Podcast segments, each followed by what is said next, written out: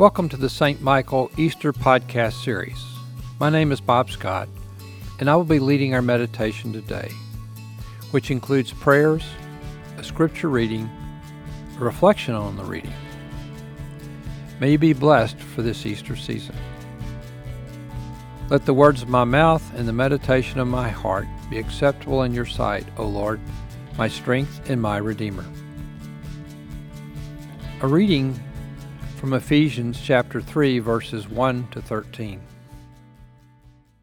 This is the reason that I, Paul, am a prisoner for Christ Jesus for the sake of you Gentiles. For surely you have already heard of the commission of God's grace that was given me for you, and how the mystery was made known to me by revelation, as I wrote above in a few words, a reading of which will enable you to perceive my understanding of the mystery of Christ. In former generations, this mystery was not made known to humankind, as it has now been revealed to his holy apostles and prophets by the Spirit. That is, the Gentiles have become fellow heirs, members of the same body, and sharers in the promise in Christ Jesus through the gospel. Of this gospel, I have become a servant according to the gift of God's grace that was given me by the working of his power. Although I am the very least of all the saints, this grace was given to me to bring to the Gentiles the news of the boundless riches of Christ, and to make everyone see what is the plan of the mystery hidden for ages in God who created all things, so that through the church the wisdom of God in its rich variety might now be made known to the rulers and authorities in the heavenly places.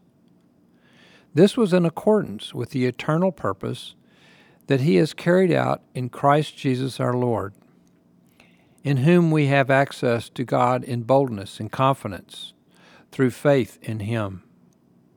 I pray, therefore, that you not lose heart over my sufferings for you. They are for your glory.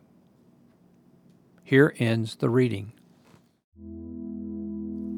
When Paul wrote this letter to the Christians in Ephesus, he was in prison in Rome, awaiting trial before Nero, the Roman emperor. It is interesting that to Paul, he was a prisoner for Christ, not a prisoner of Rome.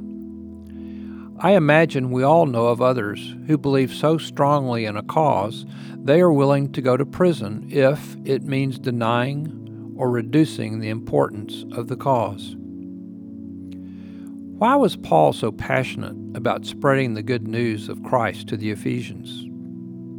That he was willing to suffer in prison and risk possible death.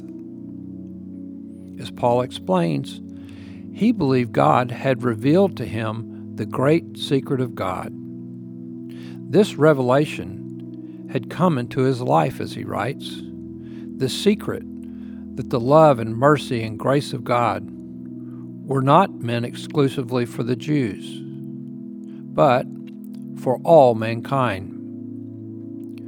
Through Paul's encounter with Christ on the road to Damascus, he had a revelation that he was being sent on a mission to the Gentiles as a disciple of Christ, to open their eyes, that they may turn from darkness to light, from sin and the control of Satan, to God and his redeeming love and grace through Christ.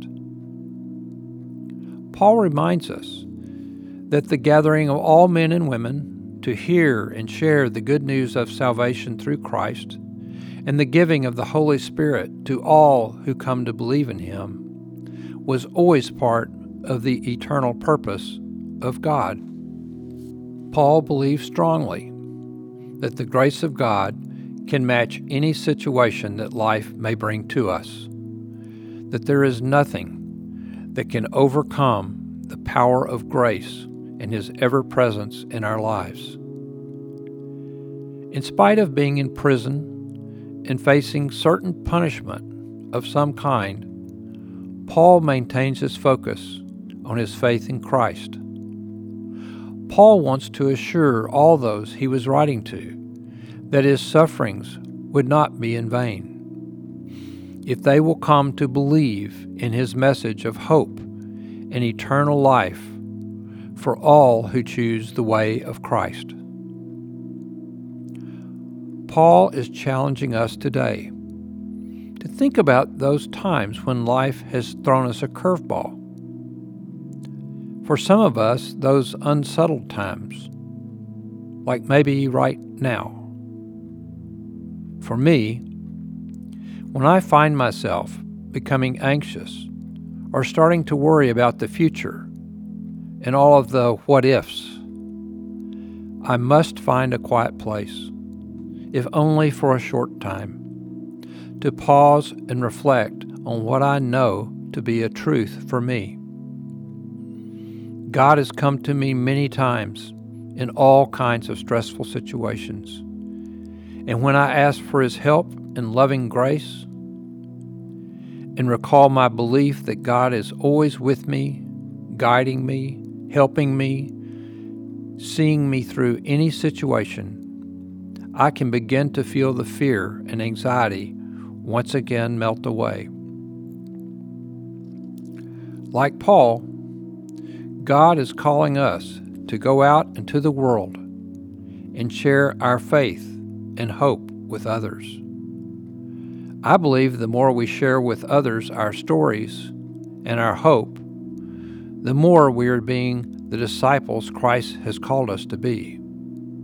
And in doing so, we will find peace and joy. Amen. Together, let us pray the Lord's Prayer. Our Father, who art in heaven, hallowed be thy name. Thy kingdom come, thy will be done, on earth as it is in heaven. Give us this day our daily bread, and forgive us our trespasses, as we forgive those who trespass against us. And lead us not into temptation, but deliver us from evil. For thine is the kingdom, and the power, and the glory, forever and ever. Amen. O God, the King eternal, whose light divides the day from the night, and turns the shadow of death into the morning, drive far from us all wrong desires. Incline our hearts to keep your law, and guide our feet in the way of peace, that having done your will with cheerfulness during the day, we may, when night comes, rejoice to give you thanks. Through Jesus Christ our Lord. Amen.